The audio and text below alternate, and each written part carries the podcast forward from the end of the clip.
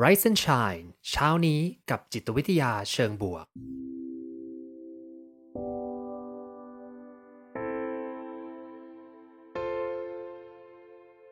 สวัสดีครับ ยินดีต้อนรับเข้าสู่พอดแคสต์เพื่อทุกท่าน อยู่กับผม ภูมิธีรพุทธปิติชัด ผมเป็นอาจารย์มหาวิทยาลัย และผู้คลั่งไคล้เกี่ยวกับเรื่องราวของจิตวิทยาเชิงบวก และการนำไปประยุกต์ใช้ในชีวิตประจำวัน รวมทั้งการทำงานในองค์กร เหมือนเช่นเคยนะครับ ผมจะมาส่งกำลังใจให้ทุกท่าน ออกไปทำชีวิตให้น่าใช้ในทุกๆวันกันนะครับ แน่นอนว่า Rise and Shine ก็สนับสนุนโดยซิกนาประกันภัยนะครับ ร่วมสนับสนุนการสร้าง forward thinking community เพื่อให้คุณได้คิดและทำเพื่อชีวิตที่ดีของคุณนะครับ มาคุยเรื่องวันนี้กันดีกว่านะ เรื่องวันนี้ก็เป็นอีกเรื่องหนึ่งที่ผมชอบมาก ๆ เลยนะ ในการสนทนากันของ นักจิตวิทยานะแล้วก็จริง ๆ มันย้อนกลับไปถึงตั้งแต่สมัยปรัชญาต่างๆ ด้วยนะก่อนจะมีศาสตร์จิตวิทยาอีกนะเรื่องนี้ก็คือเรื่องของ intellectual humility นั่นเองนะครับผมหรือว่าผมเรียกว่าอ่อนน้อมทางความคิดละกันเนาะเป็นยังไงแล้วมันคืออะไรนะเดี๋ยวมาเข้าใจกันก่อนว่ามันคืออะไร แล้วก็เดี๋ยวลอง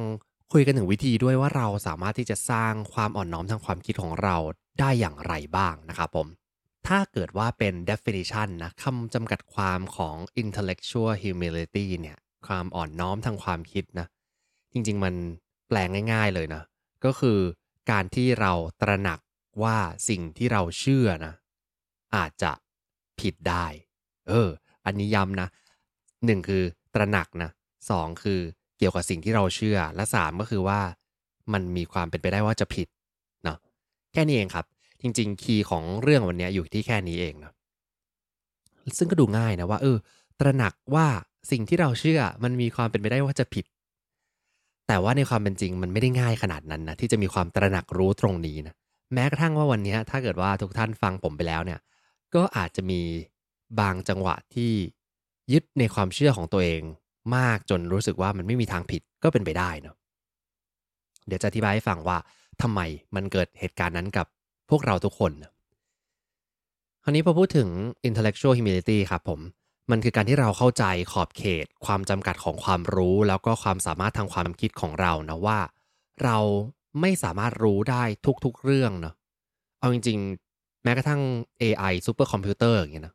ก็อาจจะไม่ได้รู้ทุกเรื่องก็ได้นะมันอาจจะต้องมีข้อมูลใหม่ๆ มาอัปเดตเสมอ เพื่อที่จะให้ซอฟต์แวร์เฟิร์มแวร์ต่างๆเนาะเนี่ย Clubhouse วันนี้ก็ยังเพิ่งอัปเดต ตัวซอฟต์แวร์เขาเลยนะมันก็ต้องมีการเปลี่ยนความเชื่อหรือเปลี่ยนรูปแบบอัลกอริทึมต่างๆ พัฒนาขึ้นไปเรื่อยๆนะครับผม มุมหนึ่งเนี่ย เวลามองเรื่องเนี้ยคือมันคือการตระหนักรู้นะว่า เราติดหนี้นะเขาใช้คำนี้เลยนะ ติดหนี้กับความรู้ที่ได้มาเนี่ยจากผู้อื่น อืมคืออินเทลเล็กของเราเนี่ยความฉลาดความรู้ของเราเนี่ย มันไม่ได้เกิดจากเราคนเดียวนะ หรือไม่ได้จะเกิดจากคนแค่กลุ่มเล็ก ๆ กลุ่มเดียว มันเกิดจากคนจำนวนมากเลยที่ที่ค่อยๆ สร้างเรื่องนี้กันขึ้นมานะผมจะชอบอย่างนี้นะเวลาที่ไปเซิร์ชในมันจะมี Google Scholar ใช่ไหมครับ Google Scholar เนี่ยก็จะเป็นแหล่งรวมงานวิจัยที่เขาตีพิมพ์กันเนาะแล้วก็ในหน้าแรกของ Google Scholar ก็เหมือนกับ Google ทั่วๆไปนะก็มีแค่คำว่า Google แล้วก็มีคำว่า Scholar มีตัวแท็บให้พิมพ์เข้าไปนะ แต่ว่าด้านล่างมันจะมีโค้ดอันหนึ่งที่ผมชอบทุกครั้งเลยนะ แล้วเหมือนมันจะเขาตั้งใจมาวางไว้ตรงนี้ เพื่อเตือนสติให้ทุกคนเนี่ยมี intellectual humility นะก็คือว่าเขาเขียนว่า stand on the shoulders of giants นะครับ ก็คือการที่เราเนี่ยยืนอยู่บนบ่าของยักษ์นั่นเองเนาะยักษ์ในที่นี้ก็ไม่ใช่ยักษ์วัดไหนนะ แต่ว่าเป็นยักษ์ที่เป็นเหมือนผู้ที่มีความรู้ที่มาก่อนเราเนาะเป็นเหมือนกับ ยักษ์ใน field ต่างๆนะ เช่นอย่างผมจิตวิทยาเนี่ยก็อะเราบอกว่ามีฟรอยด์นะ มีอาจารย์ผมอาจารย์ชิกเซนต์มิฮายอย่างงี้นะ แล้วก็หลาย ๆ คนที่เขาเป็นเหมือนกับยักษ์ใหญ่ในวงการนะ แล้ววิธีการเดียวที่เราจะไปเห็นโลกแบบที่ยักษ์ตนนั้นเห็นเนี่ย มันคือต้องปีนไปบนบ่าของยักษ์เหล่านั้นนะนั่นแหละความรู้ของเราเนี่ย เราติดหนี้ยักษ์เหล่านั้นนะ แล้วเมื่อวันหนึ่งที่เราค่อยๆ เติบโตขึ้นมาเรื่อยๆ จนเห็นโลกแบบที่ยักษ์เหล่านั้นเห็นแล้วเนาะหรืออาจจะเห็นมากกว่านั้นด้วยนะ เราก็จะมีคนอื่นๆ เข้ามายืนอยู่บนบ่าเรา แต่ในโลกยุคนี้เนี่ย มันก็ไม่พอเนาะเหมือนยักษ์ตนหนึ่งที่มองไปทางใดทางหนึ่งเนี่ย ก็อาจจะไม่ได้เห็นอีกมุมหนึ่ง เพราะฉะนั้นสิ่งที่เรารู้ว่ารู้มากๆเลยเนี่ย มันก็อาจจะไม่ได้รู้ทุกเรื่องก็ได้นะโหเรื่องเนี้ยเป็นเรื่องใหญ่มากเลยคือมี คอร์สตอนนี้ผมไป search ดูนะ มีคอร์สใน Coursera ด้วยนะ ว่าเป็น intellectual humility เรียนรู้ที่จะต้องมีความอ่อนน้อมทางความคิดเนี่ย มันต้องเรียนรู้กันเป็นคลาสเลยเนาะแล้วก็อย่างที่บอกครับว่าเรื่องนี้ไม่ได้เป็นเรื่องใหม่ เป็นเรื่องที่นักปรัชญาชาวกรีกสมัยก่อน ก็ให้ความสนใจแล้วก็สงสัยในเรื่องนี้มากๆเลยเนาะอย่างจะมีโซเครติสใช่ไหมครับโซเครติสเนี่ยก็จะเป็นคนที่ได้รับฉายามากๆว่า จะเป็นคนที่สเกปติกกับทุกเรื่อง จะไม่ค่อยมี การฟันธงกับสิ่งที่เขารู้นะก็จะถามเรื่อยๆ แล้วก็เวลาที่เขาได้พูดคุยกับคนเนี่ยก็จะทำเสมือนว่าคนคนนี้จะมาให้ความรู้ใหม่กับเขายกเซตเลยนะเขาก็จะตั้งใจฟังมาก แล้วก็จะรู้สึกว่า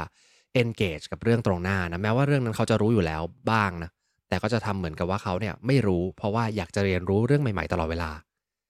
จนมันมีรูปปั้นของโซเครติสนะที่เป็นรูปปั้นเหมือนกับท่าของ นักปราชญ์โซเครติสนี่แหละที่จับคางเหมือนกับกำลังคิดอยู่นะก็เป็นท่าที่มีชื่อเสียงว่าเออ เขาเป็นคนที่ question ในเรื่องต่างๆ ตลอดเวลา จนหลายๆคนนะบอกว่าเวลาคุยด้วยแล้วเนี่ยมันมันหงุดหงิด เพราะว่าเหมือนเขาไม่ฟันธงนะก็จะแบบ อืม ไม่รู้สิ ต้องต้องลองหาข้อมูลเพิ่มนะต้องคิดต่อยอดนะอันนี้แหละก็เป็นสัญญาณของการที่มี intellectual humility สูงๆนะคราวนี้ เราจะสังเกตได้ว่าถ้าคนที่มี intellectual humility สูงๆ มีความอ่อนน้อมทางความคิดมากๆนะครับ เขาจะไม่ค่อยสนใจในเรื่องของ social status เท่าไหร่นะ อาจจะมีไว้บ้างแหละ แต่ว่าไม่ค่อยแคร์เท่าไหร่ คือแคร์เรื่องของการอัปเดตความรู้ตลอดเวลาเนาะแล้วก็มีลักษณะความเปิดกว้างทางความคิดมากกว่าคนอื่นนะ เป็นคน open mind มากกว่าคนอื่น มีความรู้สึกว่าเราอาจจะมีความผิดพลาดในสิ่งที่เรารู้ในสิ่งที่เราเชื่อนะ แล้วก็สามารถที่จะเกลี้ยกล่อมได้ด้วยเหตุผลที่ดีนะแม้ว่าเขามีความเชื่ออะไรบางอย่าง แต่เราสามารถเกลี้ยกล่อมเขาได้นั่นเอง เรื่องนี้ต้องระวังไม่ให้สับสนนะคนบางคนอาจจะบอกว่าโห ถ้าเราเป็น intellectual humility เนี่ยเป็นเหมือนโซเครติสนะก็คือเราจะไม่มีฐานที่มั่นเลยหรือเปล่าเนาะเหมือนเราก็จะเขินอายแล้วก็ไม่กล้าที่จะพูดนะโดนคนแบบว่าสบประมาทหรือเปล่าโดนคนอ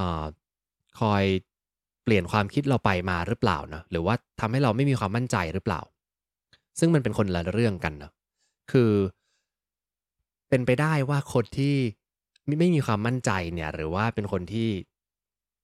นับถือตัวเองต่ำนะอาจจะเปลี่ยนความคิดเร็ว ก็อาจจะเป็นคนที่มี intellectual humility สูงนะเปลี่ยนอะฟังใครก็เปลี่ยนก็เชื่อไปเรื่อยๆ เปลี่ยนไปเรื่อยๆนะแต่ว่าคนที่มี intellectual humility สูงๆเนี่ย ไม่ได้จำเป็นเลยนะว่าจะต้องเป็นคนที่ขาดความมั่นใจหรือไม่นับถือตัวเอง เขามีความมั่นใจกับเรื่องบางเรื่องอยู่ใช่ไหมมีความเชื่อที่มันอยู่เป็นฐานที่มั่นแหละ แต่ว่ายอมที่จะฟังแล้วก็ยอมที่จะรับข้อมูลใหม่ๆ เพื่อที่จะมาอัปเดตเฟิร์มแวร์ของตัวเองนะ แล้วก็เป็นคนในเวอร์ชั่นที่ดีขึ้น แล้วก็เวลาที่ความคิดความเชื่อเขาถูกท้าทายเนี่ย จะไม่รู้สึก ไม่รู้สึก เครียดมากไม่รู้สึกกังวลมาก ก็รู้สึกว่าโอเค มันเป็นส่วนหนึ่งของชีวิตนะที่เราต้องเรียนรู้เรื่อยๆนะครับ เพราะฉะนั้นให้มองเรื่องนี้เป็นเหมือนกลยุทธ์ทางความคิดดีกว่านะผมว่ากลยุทธ์ทางความคิดให้เราเนี่ยสามารถที่จะเป็นคนที่ดีขึ้นกว่าเดิมได้ การยอมรับว่าหลายๆครั้งในสิ่งที่เรารู้เนี่ยแม้ว่าเราจะเป็นเอ็กซ์เพรสในบางเรื่องก็ตามเนี่ยมันเป็นไปได้นะว่าเราจะผิด อย่างนี้นะ ผมมาคุยใน Clubhouse เรื่องจิตวิทยาเนี่ยกับเพื่อนๆทุกๆวันตอนเช้าเนี่ยครับ ก็เป็นไปได้นะ ที่จะมีใครยกมือขึ้นมาแล้วบอกว่าเฮ้ยสิ่งที่ผมพูดอะมันไม่ใช่ มันมีเรื่องใหม่ๆ อัปเดตแล้วไม่เคยได้ยินเรื่องนี้หรอ เป็นไปได้เลยนะ แล้วผมก็ยินดีมาก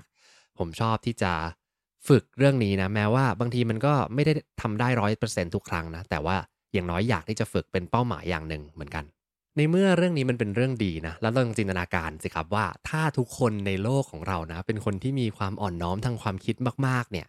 หนโลกมันจะต้องไปไกลมากเลยนะ มันจะไม่มีคนที่แบบว่า ยึดเหมือนกับตั้งป้อมกับความเชื่อของตัวเองแล้วบอกว่าเนี่ย สิ่งนี้มันเปลี่ยนไม่ได้นะ แล้วก็ทำให้มนุษยชาติไม่เติบโตไปสักทีนะ จริงๆ ถ้าเราทุกคนมีความอ่อนน้อมทางความคิดเนี่ย มันก็จะผ่านสิ่งเหล่านี้ไปได้นะ ทุกคนก็จะเติบโตเรียนรู้ซึ่งกันและกัน โลกก็จะดีนะเพียงแต่ว่ามันมีปัญหาอย่างนี้ครับ ปัญหามันติดอยู่ที่ว่ามนุษย์เราเนาะก็มีสมองของเราหรือจิตใจของเราเนี่ย มันไม่ได้เพอร์เฟกต์ร้อยเปอร์เซ็นต์นะเราเนี่ยไม่รู้ในสิ่งที่เราไม่รู้ใช่ไหมแล้วเราก็เลือกที่จะไม่มองสิ่งเหล่านั้นด้วยนะ อืมก็คือเขาบอกว่า ignorance can be invisible นะคือความไม่รู้เนี่ย มันไม่เห็นตรงหน้ายังไงพอเราไม่เห็นตรงหน้าเราก็เชื่อว่ามันไม่มีเนาะ กลายเป็น blind spot เป็นจุดบอดทางความคิดของเราซะงั้นเนาะแม้กระทั่งคนที่ถูกฝึกมานะนักวิทยาศาสตร์ที่ถูกฝึกมาให้ท้าทายความเชื่อตลอดเวลานะ หรือว่าคนที่เก่งๆฉลาดๆเลยนะบางทีเนี่ยก็พลาดเหมือนกันนะก็กลายเป็นโฟกัสกับความเชื่อตัวเองมากไปนะเราเห็นเรื่องเนี้ยเยอะมากๆเลยในสังคม โดยเฉพาะในช่วงโควิดที่ผ่านมาเนาะ หลาย ๆ คนออกมาบอกว่าเฮ้ยเราเป็นเอ็กซ์เพรสในด้านนั้นด้านนี้นะก็จะบอกว่าคุณจะต้องทำตามนี้ 1 2 3 4 มีความเชื่อของตัวเองใช่ไหมครับ แต่ปรากฏว่าโลกมันเปลี่ยนเร็วนะ เทคโนโลยีเปลี่ยนเร็ว วิทยาศาสตร์ข้อมูลข้อมูลใหม่ ๆ มันมาเร็ว กลายเป็นว่าหลาย ๆ คนที่ออกมาเป็นเอ็กซ์เพรสก็บอกว่า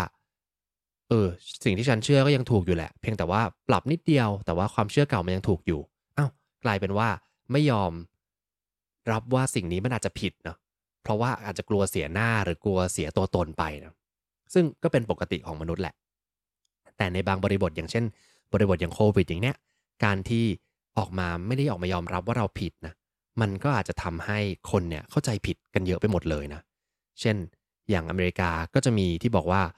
ฉีดวัคซีนแล้วมันอันตรายอย่างนั้นอย่างนี้นะ ตอนหลังพอวิทยาศาสตร์ออกมาชี้แจงชัดเจนมากขึ้นนะ ก็ไม่ได้ยอมเปลี่ยนความเชื่อคนก็ยังมีความเชื่อเหล่านี้เดิมๆนะโดยเฉพาะคนที่เป็นคนที่มีชื่อเสียงนะคนที่คนอื่นจับจ้องอยู่อย่างเงี้ยกลายเป็นว่าเกิดผลร้ายมากกว่าผลดีเนาะวัคซีนไม่เข้าถึงทุกคนเพราะคนไม่ยอมฉีดกัน แล้วก็กลายเป็นตัวเชื้อโควิด ก็กลายพันธุ์ไปอีกนะอันนี้ก็เป็นตัวอย่างหนึ่งที่มันเกิดจากความที่เราเนี่ยยึดในความเชื่อเรามากเกินไป แล้วคิดไม่ได้คิดว่าสิ่งนั้นมันจะผิด แม้ว่ามีข้อมูลใหม่ ๆ มาก็ตามเนาะ มีบทสนทนาหนึ่งที่ผมชอบมากเลยได้ไปฟังล่าสุดจากอดัมแกรนนะเขาก็พูดไว้ว่าเหตุผลที่คนเราเนี่ย มันยากมากเลยที่เราจะรีทิงเนี่ยหรือว่าเราจะตกไปในหลุมของความที่ไม่อยากจะอัปเดตข้อมูลใหม่ ๆ เนี่ย เพราะว่าโลกใบนี้นะมันเป็นโลกที่ดูสับสนวุ่นวายพอสมควรแล้วล่ะ แล้วถ้าตัวเราเนี่ยไม่ได้สร้างตัวตนขึ้นมาให้ชัดเจนว่าฉันเป็นใครนะ ไม่ได้มีมุมมองความคิดที่ตายตัวชัดเจนเนี่ย มันทำให้เราอยู่ยากเหมือนกัน เหมือนเราไม่มั่นใจในตัวเองนะว่าเอ๊ะสิ่งที่เรารู้มันใช่หรือเปล่านะกลายเป็นเสียตัวตนแล้วก็รู้สึกว่าอยู่บนโลกที่มันสับสนวุ่นวายเนี่ยได้ยากนะเพราะฉะนั้นเวลาที่เรามีความรู้ในเรื่องบางเรื่องครับ แทนที่เราจะเอาความรู้นั้นนะมาใช้เป็นเหมือนอาวุธในมือนะเป็นเครื่องมือนะเรากลับบอกว่าสิ่งเหล่านี้มันคือตัวตนของเรานะเป็น identity ของเรานะกลายเป็นเราติดกับดักของตัวตน ก็คือไม่สามารถออกไปจากความเชื่อเหล่านั้นได้นะคราวนี้พอมีข้อมูลมาใหม่ ๆ เนี่ย เราก็จะบอกว่าเออไม่เอาละ เพราะว่านี่คือตัวตนของฉัน ข้อมูลที่มันไม่ใช่ก็จะถูกดีดออกไปทันทีเลยเนาะซึ่งอีกเรื่องหนึ่งก็คือสิ่งที่ทำให้เราเนี่ยไม่เปลี่ยนได้ยากเนี่ยหรือว่ามีความคิดที่จะรีติงได้ยากเนี่ยมันคือการที่เราเริ่มมองว่าตัวเองเนี่ยเป็นเอ็กซ์เพรสนะ ในทางจิตวิทยาอำนาจนะครับผมเราจะพูดถึงที่มาของอำนาจหลากหลายวิธีนะ โดยคุณ French and Raven เนี่ยตั้งนานละพูดทฤษฎีนี้ไว้นะว่า เราจะมีอำนาจก็ต่อเมื่อเรามีอยู่ในตำแหน่งที่สูงกว่าคนอื่นนะ มีความสามารถที่จะให้รางวัลหรือว่าลงโทษใครได้ หรืออีกอันนึงคือ expert power คือเป็นผู้ที่มีความรู้ความสามารถในบางเรื่องนะ ซึ่งไออำนาจที่มาจากตำแหน่งจาก รีวอร์ดจากตัวของการลงโทษใครเนี่ย มันเกิดขึ้นแล้วก็ดับไปนะคือเราอยู่ในตำแหน่งก็มีอำนาจ พอเราออกจากตำแหน่งก็ไม่มีนะแต่สิ่งที่มันติดตัวเราไปได้ตลอดนะครับ มันคือ expert power นะคือการที่เรารู้มากกว่าคนอื่น แล้วเราก็มีอำนาจเหนือคนอื่นในเรื่องนี้นะคนที่ก็อยากจะวิ่งมาหาเราเพื่อต้องการคำตอบจากเราบางอย่างเนาะแต่ถ้าลองคิดดูว่าถ้าตรงนี้มันเป็นฐานอำนาจของเรานะ แล้วอยู่ดีๆ มีคนมา challenge ว่า เอ้ยสิ่งที่คุณรู้เนี่ย มันอาจจะไม่ใช่แล้วก็ได้นะ คุณอาจจะไม่ใช่ expert ในเรื่องนั้นแล้วก็ได้นะ กลายเป็นเราเริ่มตั้งคำถามแล้วเอ๊ะฉันเป็นใครนะสถานะฉันอยู่ตรงไหน แล้วก็รู้สึกไม่สบายใจรู้สึก uncomfortable ด้วยเนาะนี่แหละครับคือปัญหาเนาะกลายเป็นสิ่งที่มันควรจะเป็นสิ่งดีกับเราอะกับกลายเป็นอุปสรรคขวางกั้นการเติบโตและเรียนรู้ของเรานะอารัมแกนให้คิดอย่างนี้ว่า เวลาที่เราเกิดข้อมูลใหม่ ๆ ที่มาสะเทือนความเชื่อของเราครับ เรากำลังจะเดินไปอยู่บนเส้นทางแยกสองทางนะ เราเลือกได้ แต่บางทีอะเราเราเดินไปโดยไม่รู้ตัวว่าเอ้ยเราผ่านทางแยกนี้มาแล้วเนะลองลองกลับไปทบทวนอย่างนี้นะครับ เวลาที่มีความคิดใหม่ๆ หรือว่าข้อมูลใหม่ๆ มาชาเลนจ์ความเชื่อที่ท่านยึดถือมานานเนี่ย ท่านอาจจะเข้าสู่ไซเคิลแรกเส้นทางเส้นแรกนะก็คือ rethinking cycle เส้นทางแรกเนี่ยเป็นเส้นเส้นทางที่ดีที่ควรไปนะ ก็คือเริ่มมีความอ่อนน้อมทางความคิด เราตระหนักอยู่ตลอดเวลาว่าเราไม่รู้ว่าเราไม่รู้อะไรนะรู้ว่าฉันไม่ได้เป็นเอ็กซ์เพรสในทุก ๆ เรื่อง มีหลายสิ่งที่ฉันต้องเรียนรู้ แม้ว่าเป็นเอ็กซ์เพรสเองก็ตาม ก็ยังต้องเรียนรู้ในโลกที่มันเปลี่ยนแปลงไวขนาดนี้เนาะมีความตื่นเต้นที่จะได้เจอกับสิ่งใหม่ๆ ได้เรียนรู้ใหม่ๆ ตลอดเวลา ถ้าเอาตรงนี้เป็นที่ตั้งเนี่ย คุณก็จะเดินไปสู่เส้นทางที่เป็นความอ่อนน้อมทางความคิดได้เนี่ย แต่ถ้าเกิดว่าวิ่งบีกเส้นหนึ่ง ซึ่งเป็นเส้นที่คนส่วนใหญ่ไปกันเนาะเขาเรียกว่า over confidence cycle ก็คือมีความมั่นใจเกินไปนะว่าฉันเป็นเอ็กซ์เพรสนี่แหละ แล้วก็ฉันข้อมูลเนี่ยรู้มานานนะ อายุเยอะเรียนรู้โลกกว้างมาเยอะมากเลยนะ เริ่มที่จะ reject ข้อมูลที่ไม่ตรงกับความเชื่อ โอ้ฉันผ่านประสบการณ์มาเยอะแล้ว ฉันได้อ่านข้อมูลนี้มาเยอะ ได้เจอเหตุการณ์มาเยอะแล้วเนาะ เริ่ม reject ข้อมูลที่ไม่ตรงกับความเชื่อกลายเป็นสิ่งที่เรียกว่า confirmation bias เนาะก็คือเราจะหาในสิ่งที่เราเชื่ออย่างเดียว แล้วมันก็วกกลับมาบังตาเรานะ ให้เราไม่รู้ในสิ่งที่เราไม่รู้ต่อไปเรื่อยๆนะกลายเป็นขาดความอ่อนน้อมทางความคิด แล้วก็มองว่านี่แหละคือใช้ที่สุดแล้ว ถ้าเรายิ่งไปในไซเคิลเนี้ยมันก็จะทำให้เราเนี่ยไม่ได้อัปเดตข้อมูลใหม่ๆนะแล้วสุดท้ายอาจจะส่งผลร้ายต่อคนรอบข้างเรามากกว่าที่เราคิด ก็ได้นะอืม ซึ่งเลยเป็นที่มาว่าทุกคนเนี่ย ควรจะต้องมีการสร้างความอ่อนน้อมทางความคิดนะครับ แล้วก็ทำให้รู้สึกว่าต้องมีการคิดใหม่ตลอดเวลานะ มีการรีทิงตลอดเวลาอดัมแกรดเนี่ยพูดพูดเรื่องหนึ่งที่ผมชอบมากเลยนะ ก็เพิ่งได้ยินคำคำศัพท์คำนี้นะคำศัพท์ก็คือ lobotomy นะ lobotomy ก็คือเป็นเหมือนกับชื่อของการแพทย์นะ การแพทย์สมัยก่อนเนี่ย เวลาที่คนที่มีปัญหาสุขภาพจิตนะครับ เขาก็จะใช้วิธีการลอบอทอมีนี่แหละก็คือการผ่าตัดสมองเลยนะอะคุณเป็นโรคซึมเศร้าใช่ไหมคุณเป็นโรคไบโพล่าใช่ไหมอะเราผ่าสมองออกมาเลยนะ แล้วก็หาจุดผิดปกติ มีการผ่าตัดเนื้อในสมองบางส่วนออกไป หรือมีการใช้ไฟฟ้าบ้าง ใช้น้ำแข็งบ้างเนาะสมัยก่อนเขาเชื่ออย่างนั้นจริง ๆ นะว่า ความผิดปกติมันต้องแก้ด้วย physical นะก็คือแก้ที่สมองนี่แหละ ซึ่ง ไม่ได้มามองว่ามันต้องแก้เรื่องของใจใช่ไหมกลายเป็นว่า ถ้าคุณหมอสมัยนั้นเนี่ยไม่ได้มีการ rethink นะ ไม่ได้มีการยกเลิกความเชื่อนั้นไปนะ เอาข้อมูลใหม่ๆมาอัปเดตว่า เอ้ยจริง ๆ มันคือการ treat ด้วยใจนะไม่ได้ treat ด้วยการผ่าตัดอย่างเดียวนะโหทุกวันนี้กลายเป็นลำบากเลยนะ ถ้าเกิดว่าคุณเป็นโรคเครียดเป็นโรคซึมเศร้าทีเนี่ย คุณจะต้องให้หมอไปผ่าตัดสมองเลยทีเดียวนะ ซึ่งนี่แหละ ผลเสียที่ตามมาเนาะวันนี้เวลาที่ ทุกคนอาจจะมองว่า เอ้ย สิ่งที่ฉันเชื่อก็เชื่อไปสิไม่เห็นเดือดร้อนใครเลยนะ แต่เราก็อาจจะเริ่มเห็นนะว่าปัญหาหรือว่าคอน FLICT ที่เกิดขึ้นในสังคม ในหลาย ๆ เรื่องนะโซเชียลอิชชูหรือเรื่องโควิดเองก็ดีเนี่ย มันเกิดจากการที่เราหลาย ๆ คนเนี่ยยึดถือความเชื่อเราเกินไปหรือเปล่าเนาะอืม ไม่ว่าจะเป็นด้านไหนก็ตามนะ เราอาจจะต้องหันมาอัปเดตข้อมูลมากขึ้น คราวนี้มีวิธีการอย่างไรบ้างนะ อันนี้ผมลิสต์มาให้จาก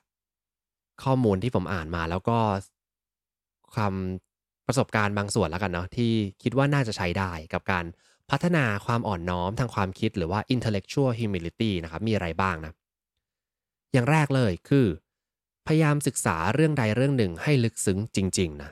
อืมดูเหมือนจะขัดแย้งกันนะ เมื่อกี้ผมบอกแล้วว่า อย่าไปคิดว่าตัวเองเป็น expert นะ แต่ว่าจริง ๆ แล้วอะวิธีการสร้างอะพยายามพุ่งเข้าไปให้เป็น expert ให้ได้มากที่สุดยิ่งมากยิ่งดี ในเรื่องใดเรื่องหนึ่งนะ ยิ่งเราศึกษาเนี่ย เราจะริยิ่งรู้ว่าเราไม่รู้อีกเยอะมากๆเลยนะ อันเนี้ยเป็นกระบวนการที่ผมได้มาตอนเรียนปริญญาเอกนะ ก็คืออาจารย์เนี่ยจะให้ดูภาพภาพหนึ่งที่ผมประทับใจมากเลยนะ ให้เพื่อนๆจินตนาการตามก็ได้นะครับ เป็นเหมือนกับวงกลมซ้อนๆกันหลายๆวงเนาะเขาบอกวงกลมวงเล็กที่สุดที่มันอยู่เป็นจุดตรงกลางเนี่ย มันเป็นวงของความรู้ที่ เรารู้ตอนเรียนประถมเนาะก็จะมีวงกลมวงเล็ก ๆ เริ่มเรียนรู้โลกกว้างที่คนรู้อยู่แล้วนะส่วนวงกลมข้างนอกสุดเลยอะที่เป็นขอบที่มันซ้อนๆกันจนถึงขอบสุดท้ายเนาะวงนั้นน่ะเป็นวงของเขาเรียกว่าความรู้ของมนุษยชาติ ที่ทุกคนรู้กันว่ามันมีอะไรบ้างนะเออ แล้วคราวเนี้ยถ้าเกิดเพื่อนๆอะเริ่มเรียนสูงขึ้นไปเรื่อยๆนะอะเริ่มเรียนชั้นมัธยม เริ่มเรียนมหาวิทยาลัยนะไอตัวความรู้กลมๆก้อนของความรู้ตรงกลางที่ท่านเชื่ออยู่เนี่ย มันก็จะค่อยๆ แตกกิ่งออกไปเรื่อยๆ เริ่มรู้มากขึ้น เริ่มมีความเป็นเอ็กซ์เพรสในเรื่องใดมากขึ้น มันก็จะพุ่งทะยานไปเรื่อยๆ จนกระทั่งไปสู่ขอบของความรู้ของมนุษยชาตินะ แล้วคราวนี้อาจารย์ก็จะบอกว่า เนี่ย ดูซิว่าตอนเนี้ยพวกคุณกำลังเรียนปริญญาเอกเนี่ยมันกำลังไปแตะขอบความรู้มนุษยชาติละนี่คือสิ่งที่พวกเรารู้ละในเรื่องใดเรื่องหนึ่งนะสมมติจิตวิทยาของผมนะก็ไปแตะขอบจิตวิทยานะแล้วบอกว่า รู้ไหมว่าหลังจากเนี้ยอีก2อสปีเวลาที่ทุกคนเนี่ยเริ่มทำวิทยานิพนธ์ทำวิจัยนู่นนี่นั่นนะ นี่คือสิ่งที่จะได้มามา ก็คือเป็นเหมือนกับเป็นติ่งเล็ก ๆ ที่เราเอาความรู้ของเราไปดันขอบมนุษยชาติออกไป จึกเดียวเองนะ แล้วหลังจากนั้นนะภาพมันก็ค่อยๆซูมออกมาเรื่อยๆ เราจะเห็นว่า โอ้โห ไอจุดเล็ก ๆ ที่เราแบบไปดันมันขึ้นไปอะ่ะ มันเล็กมากๆเลยเมื่อเทียบกับความรู้ของมนุษยชาติทั้งหมดนั่นเองนะแต่ อย่างน้อยอะ่ะเราก็ได้ช่วยดันสักนิดหนึ่งนะเพราะฉะนั้นอาจารย์พูดถึง 2 เรื่องคือ1นนะให้กำลังใจว่าเฮ้ยเรามีส่วนในการที่จะช่วยดันความรู้ของมนุษยชาติให้มันกว้างขึ้นนะแต่ก็อย่าลืมว่าสิ่งที่เราดันอะมันเล็กมากๆเลยทีเดียว เพราะฉะนั้นให้มีความอ่อนน้อมทางความคิดตลอดเวลา เหมือนที่ผมบอกตอนต้นเนาะว่าให้ stand on the shoulder of the giants นะก็คือขึ้นไปยืนอยู่บนบ่าของยักษ์ใหญ่ทั้งหลายนะ ยิ่งท่านรู้เรื่องอะไรมากเท่าไหร่เนี่ย ก็จะเริ่มรู้แล้วแหละว่า เออ เราไม่ได้รู้ทุกเรื่องจริง ๆ มีอีกหลายๆเรื่องที่เราต้องต้องเรียนรู้นะ อันนี้คือเรื่องแรก พยายามศึกษาเรื่องใดเรื่องหนึ่งให้ลึกซึ้ง แล้วท่านจะเริ่มตระหนักได้ว่า มันยังมีอีกมากที่เรายังไม่รู้นะ อย่างที่สองครับ ให้เราพยายามจะสละความเป็นตัวตนนะ โดยไม่ได้สละทิ้งร้อยเปอร์เซ็นต์นะ แต่ว่าให้เอาตัวตนของเราเนี่ยไปแปะไว้กับ คุณค่า หรือ value ที่เรานับถือหรือยึดถือเนะมากกว่าการไปแปะไว้กับ belief หรือความเชื่อ เอาใหม่นะ ให้เราแปะความเป็นตัวตนของเราเนี่ยยึดไว้กับ value อะไรบางอย่าง แต่ว่าอย่าไปยึดไว้กับความเชื่อของท่าน อืมหมายความว่ายังไงนะดูงงๆนะอธิบายอย่างนี้ครับ คุณค่าที่เพื่อนๆยึดถือเนี่ยหรือว่าสิ่งที่ทุกท่านให้อยู่เนี่ยกับตอนเนี้ย ลองคิดดูสิว่าอะไรคือคุณค่าที่เราเราให้กับชีวิตนะ เช่น เราอาจจะให้คุณค่ากับความซื่อสัตย์นะ เราอาจจะให้คุณค่ากับการที่เราได้ช่วยเหลือผู้อื่นนะ อาจจะให้คุณค่ากับการที่เราได้มีเมตตาต่อกัน สิ่งเหล่านี้เอามายึดกับตัวตนของเรานะ แต่วิธีการอะจะเป็นอะไรก็ได้ถูกไหมถ้าเกิดเพื่อนๆสามารถทำอย่างนี้ได้นะ สิ่งที่เป็นข้อมูลใหม่ๆ ที่มาชาเลนจ์ความเชื่อของเพื่อนๆเนี่ย มันก็จะทำให้เพื่อนๆ สามารถเปลี่ยนความคิดได้เร็วนะเพราะว่าสุดท้ายแล้วเป้าหมายหลักมันคือ value ไม่ใช่ความเชื่อนะแต่ถ้าวันนี้บอกว่าตัวตนของฉันคือความเชื่อของฉันยังไงล่ะ นี่คือสิ่งที่ฉันรู้ว่าสิ่งที่ฉันเชื่อนะ กลายเป็นว่าข้อมูลใหม่ๆมาชนเรามันก็จะเด้งออกหมดเลยนะเพราะฉะนั้นให้โฟกัสที่คุณค่าในสิ่งที่คุณยึดถือนะอะผมยกตัวอย่างนี้ เหมือนเมื่อวานนะเราคุยกันเรื่อง body language ถ้าใครที่ตามมาฟังไม่ทันนะก็ สามารถกลับมาฟังใหม่ได้นะครับผมที่ replay ก็มีแล้วเนะพูดเรื่อง body language ที่บอกว่ามี power pose นะการที่เราทำท่าแบบซูเปอร์ฮีโร่เนี่ยมันจะทำให้เราเปลี่ยนระดับฮอร์โมนต่างๆทำให้มีฮอร์โมนความเครียดลดน้อยลงนะมีความมั่นใจมากขึ้นต่างๆนะวิทยาศาสตร์ก็พิสูจน์แล้วนะว่าการทำอย่างนั้นเนี่ยมันไม่สามารถที่จะเปลี่ยนได้เร็วขนาดนั้น มันอาจจะไปเปลี่ยนเรื่องความเชื่อในในในขณะที่มันเป็นเหมือนกับพลาซิโบใช่ไหมเป็นความเชื่อว่าเฮ้ยฉันมีท่าทางดี ฉันต้องเริ่มมั่นใจแล้วล่ะ แต่มันอาจจะไม่ได้เปลี่ยนในระดับฮอร์โมนขนาดนั้นนะหรืออาจจะไม่ได้เปลี่ยนเร็วขนาดนั้น เนี่ยถ้าเกิดว่าตอนแรกเนี่ยเพื่อนๆมีความเชื่อในเรื่องนี้ว่าเฮ้ย power pose นะการทำท่าพวกนี้มันช่วยได้เปลี่ยนชีวิตจริง ๆ นะ แล้ววันนี้มาเรียนรู้ว่าเอ้ยมันมีข้อมูลใหม่แฮะ ว่าไม่ใช่ ไม่ได้ถูกต้องร้อยเปอร์เซ็นต์ถ้าเพื่อนๆยึดตัวตนกับความเชื่อของเพื่อนๆเนี่ย มันก็จะกลายเป็นว่าเราจะไม่ฟังข้อมูลใหม่เนาะเราก็จะบอกว่าเฮ้ยข้อมูลใหม่นี้มันจะผิดหรือเปล่า ให้เขาไปทำใหม่ดูสิข้อมูลเก็บไม่ได้เหมือนเราหรือเปล่านะเราเห็นกันบ่อยเลยนะ นักวิจัยบางทีมีคนมาโต้แย้งเราก็จะบอกว่าเฮ้ยเขาทำไม่เหมือนที่เราทำนะแแต่ถ้าเกิดว่าเพื่อนๆยึดถือในคุณค่านะ value นะ เช่น อยากที่จะช่วยให้คนเนี่ยมีความมั่นใจมากขึ้นนะ value คืออยากที่จะเอาความรู้เนี่ย ส่งไปให้กับคนจำนวนมาก พอมีข้อมูลใหม่ ๆ เข้ามาอัปเดตสิ่งที่คุณเชื่อนะ คุณก็จะบอกว่าโอเคงั้นเดี๋ยวเราขอคิดใหม่นิดนึงสิ่งที่เราเชื่ออาจจะผิด เอาสิ่งที่เป็นความรู้ใหม่มาอัปเดตสิแล้วก็กระจายสารนี้ออกไปนะกระจายข้อมูลตรงนี้ออกไปว่า มันผิดยังไงบ้าง เพราะว่าเราต้องการให้เขาเนี่ยได้พัฒนาตัวเองได้ได้มีความมั่นใจมากขึ้นจากข้อมูลที่เรามี นี่แหละ พอเรายึดตรง value ปุ๊บเนี่ยมันเปลี่ยนโฟกัสของเราเนาะจากการที่เรามองว่าเฮ้ยฉันรู้ทุกอย่างแล้วแต่สิ่งนี้มันเป็นตัวตนของฉัน ถ้า อะไรมาเขย่าตัวตนฉันเนี่ยแย่แน่ๆเลย ก็จะเปลี่ยนเป็นว่า อ๋อ ไม่เป็นไรตัวตนฉันเนี่ย มันคือคุณค่าที่ฉันต้องการจะให้นะ คุณค่าที่ฉันยึดถือไว้ แม้ว่าฉันจะเปลี่ยนความคิดของฉัน คุณค่าก็ยังคงเดิมอยู่ เพราะฉะนั้นอันนี้แอบเป็นคีย์ด้วยนะ เวลาที่เพื่อนๆอยากจะไปเปลี่ยนใจใครนะทำยังไงก็ได้ครับ ให้เขาอะรักษาคุณค่าเขาไว้ได้นะไปนั่งระบุให้ได้นะว่าอะไรคือสิ่งที่เขาเป็นคุณค่าของเขา ถ้าผมจะไปคุยกับคนที่ มีความเชื่ออะไรบางอย่างที่มันอาจจะไปดูผิดๆมากๆเลยนะ แล้วก็มีวิทยาศาสตร์มารองรับ แล้วว่าเรื่องนี้มันไม่ใช่นะอลองให้เขา list เป็นความเชื่อของเขาออกมานะ กับ list อีกช่องหนึ่งเป็นเหมือนกับคุณค่าที่เขาให้นะ value ต่างๆนะแล้วลองพูดให้เขาโฟกัสในเรื่องของ value มากกว่าความเชื่อนะผมว่ามันจะค่อยๆ shift mindset ของเขาไปได้บ้างนะอาจจะไม่ได้เปลี่ยนได้ทันที แต่ว่าอย่างน้อยมีโอกาสที่เขาจะเปิดใจรับฟังคุณมากขึ้นนะค่อยๆที่จะเริ่มมี intellectual humility มากขึ้นนั่นเอง อันสุดท้ายครับ เมื่อกี้พูดไป 2 ข้อนะหนึ่งคือพยายามศึกษาเรื่องใดเรื่องหนึ่งให้ลึกซึ้งเลย 2 คือพยายามที่จะสละความเป็นตัวตนของเรานะ ไปแปะกับ value แทน แทนที่จะแปะกับความเชื่อนะเวลาเราอยู่ในสังคมไทยเนาะเราจะอยู่ในสังคมที่เราจะเกื้อหนุนซึ่งกันและกันแหละ ซึ่งก็เป็นสังคมที่น่ารักนะผมว่าเราก็ช่วยเหลือสนับสนุนกัน แต่สมมตินะสมมติว่า คุณมีผู้ใหญ่ที่คุณเคารพรักมาก ๆ เลยอะแล้วก็ เขาช่วยเหลือคุณอย่างดีมากเลยครับ แล้วก็อาจจะใจดีทำให้เราเชื่อมีความเชื่อนะว่า ผู้ใหญ่คนนี้เป็นคนดีมากๆเลยนะก็คือเราเอาตัวตนเราไปยึดติดกับความเชื่อแล้วนะแต่ปรากฏว่า อยู่ดีๆ ได้ยินข่าวนะเฮ้ยเขาโกงนะเขามีการทำอะไรบางอย่างทุจริต แล้วก็มีหลักฐานมัดตัวเลยเนาะว่าเขาโกงจริงนะถ้าคุณเอาตัวตนเนี่ยไปผูกกับความเชื่อของคุณเนี่ยก็จะแยกไม่ได้นะว่าคนเนี้ยเป็นคนที่ผิด เป็นคนดีแหละ แต่อาจจะกระทำความผิดนะโมเมนต์นั้นด้วยเหตุผลบางอย่างนะคุณจะแยกไม่ได้ คุณก็จะมองว่า เออเขาก็เป็นคนดีนะ ไม่เป็นไรหรอกครั้งเดียวเองนะกลายเป็นว่าคุณก็อาจจะเอื้อประโยชน์ให้เขานะ หรือว่าก็ยังไม่ได้คิดใหม่เกี่ยวกับเรื่องคนคนนี้นะแต่ถ้าคุณแยกออกมาว่าเฮ้ย value ของเราอะ่ะ มันคือคุณค่าที่เราให้กับความใจดีของเขานะ เราอยากที่จะสร้างสัมพันธ์ที่ดีนะแล้วก็มีคุณค่าเรื่องของความไม่คดโกงด้วยนะ ถ้าเราแยกเรื่องนี้ออกมาได้นะ กลายเป็นว่า พอคนที่เป็นคนดีนิสัยดีกับเรา เขาเป็นคนที่จิตใจดีกับเราตลอดเนี่ยทำผิดขึ้นมาเนี่ยเราก็จะแยกสองเรื่องนี้ได้นะว่าเออเขาก็ยังเป็นคนที่นิสัยดีกับเราแหละ แต่เขาอาจจะทำผิดจริงแล้วเราก็จะไม่ได้เอื้อประโยชน์ให้เขานะก็แยกสองเรื่องนี้ออกไปให้ชัดเจน ในความเป็นจริงเนี่ยไม่ได้ทำง่ายเนะพูดดูง่ายมากเลยแต่ไม่ได้ทำง่าย แต่วันนี้ผมแค่อยากจะตั้งให้เห็นว่า เราอาจจะต้องเริ่มอย่างนี้ก่อนนะ คือแยกสองเรื่องนี้ออกมา แยกสิ่งที่เราให้คุณค่ากับความเชื่อของเรานะ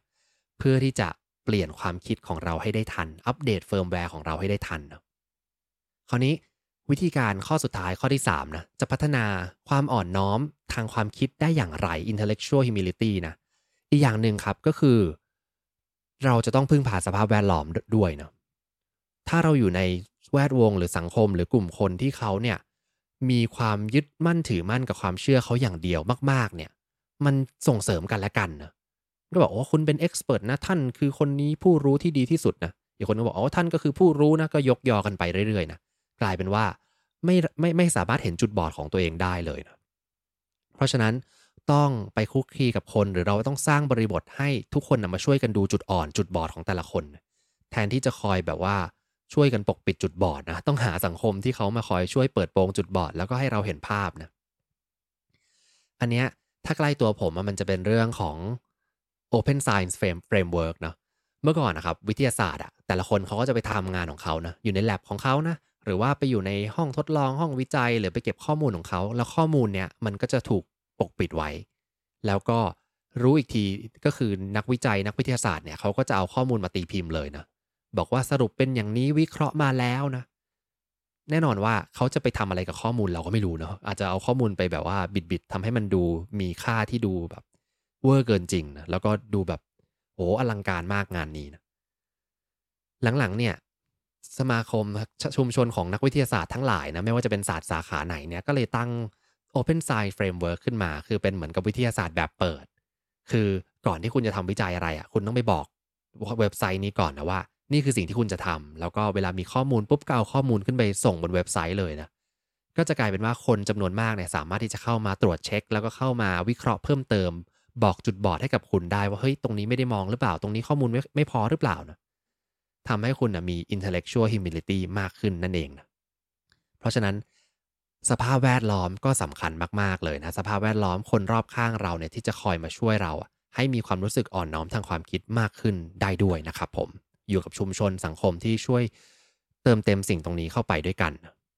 เหมือนกันเลยนะที่ซิกนาสนับสนุนเรานะเราก็จะพูดบ่อยๆว่าเป็น forward thinking community นะครับ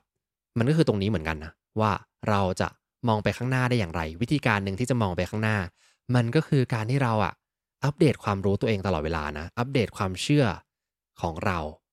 ใหม่ด้วยข้อมูลใหม่ๆ ตลอดเวลานะเพื่อก้าวไปข้างหน้า ไม่ใช่เอาความเชื่อเก่าๆ แล้วลากมาตลอดเวลาก็ไม่ได้เหมือนกันนะ สุดท้ายครับอยากจะจบไปด้วยเรื่องนี้นะ เรื่องนี้ผมเคยได้ยินมานะไม่รู้ว่าเข้าใจผิดหรือเปล่านะถ้าเข้าใจผิดก็แก้ผมได้นะ ผมก็จะมี intellectual humility นะครับ แต่เรื่องที่เคยได้ยินนะคืออย่างนี้เขาชอบมีคนเปรียบเทียบเรื่องของความอ่อนน้อมนะเหมือนกับรวงข้าวที่สุกเนาะรวงข้าวสุกเหลืองทองนะ ยิ่งรวงข้าวที่มันสุกดีเนี่ย มันก็จะยิ่งมีจำนวนข้าวที่เยอะนะแล้วก็ทำให้เจ้ารวงข้าวเนี่ยมัน ค่อยๆ โค้งงอลงมาเรื่อยๆนะ เหมือนกับความอ่อนน้อมของเรานะ การที่เราจะเป็นมนุษย์ที่มีคุณภาพในโลกยุคนี้ที่มีข้อมูลเปลี่ยนแปลงเร็วนะ แล้วก็ข้อมูลใหม่ ๆ มากมายนะ ยิ่งเราเป็นคนที่มีคนรู้จักมาก มีอำนาจมากนะ ยิ่งต้องมี intellectual humility หรือยิ่งต้องเป็นเหมือนกับรวงเข้าสุกที่มันค่อยๆ โอนอ่อนลงมานะอ่อน น้อมลงมา เป็นเหมือนกับรวงข้าวสีเหลืองทองนั้นนะครับผม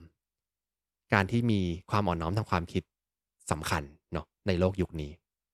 เพราะฉะนั้นวันนี้ก็เลยฝากไว้ประมาณนี้นะครับ หวังว่าน่าจะได้ไอเดียไปลองใช้ทบทวนตัวเองนะ สุดท้ายแก่นของเรื่องมันอยู่แค่นี้เองนะว่า เรามีความตระหนักในสิ่งที่เราเชื่อว่ามันอาจจะผิดเป็นไปได้ว่ามันอาจจะผิด หรืออาจจะมีข้อมูลใหม่ ๆ มาทำให้เราปรับเปลี่ยนความรู้ใหม่ ๆ ได้ตลอดนะครับ โอเค ประมาณนี้นะ ถ้าเกิดว่าฟังแล้วชอบรู้สึกว่าอยากให้เพื่อนๆมาฟังด้วยนะ ก็กดตัวแชร์ไปได้นะครับผมมันจะได้ไปขึ้นใน feed ของเพื่อนๆด้วยนะ แล้วก็ถ้าเกิดว่าใครฟังไม่ทัน เข้ามาทีหลังก็สามารถมาฟัง replay กันได้นะครับ เดี๋ยวมันก็คงจะ pop up ขึ้นมานะครับ หรือไปตามฟังในพอดแคสต์ของ Creative Talk ได้เลยนะครับ วันนี้ประมาณนี้แล้วกันนะครับ ขออภัยเลยเวลามานิดนึง หวังว่าน่าจะได้ครบทุกมุมนะครับ น่นอนว่าไรซ์สันชัยก็ขอขอบคุณซิกหน้าประกันภัยด้วยนะครับ ที่ร่วมสนับสนุนการสร้าง forward thinking community เพื่อให้คุณได้คิดและทำเพื่อชีวิตที่ดีของคุณนะครับ ขอบคุณที่ติดตาม หากสนใจคอนเทนต์แบบนี้ อย่าลืมกด subscribe ตามช่องทาง podcast ของท่าน และสามารถติดตาม Facebook Group โดย search Rise and Shine เช้านี้กับจิตวิทยาเชิงบวก วันนี้ขอให้ทุกท่านมีความสุข ออกไปทำชีวิตให้น่าใช้ ออกไปตามหา what makes your life worth living กันนะครับ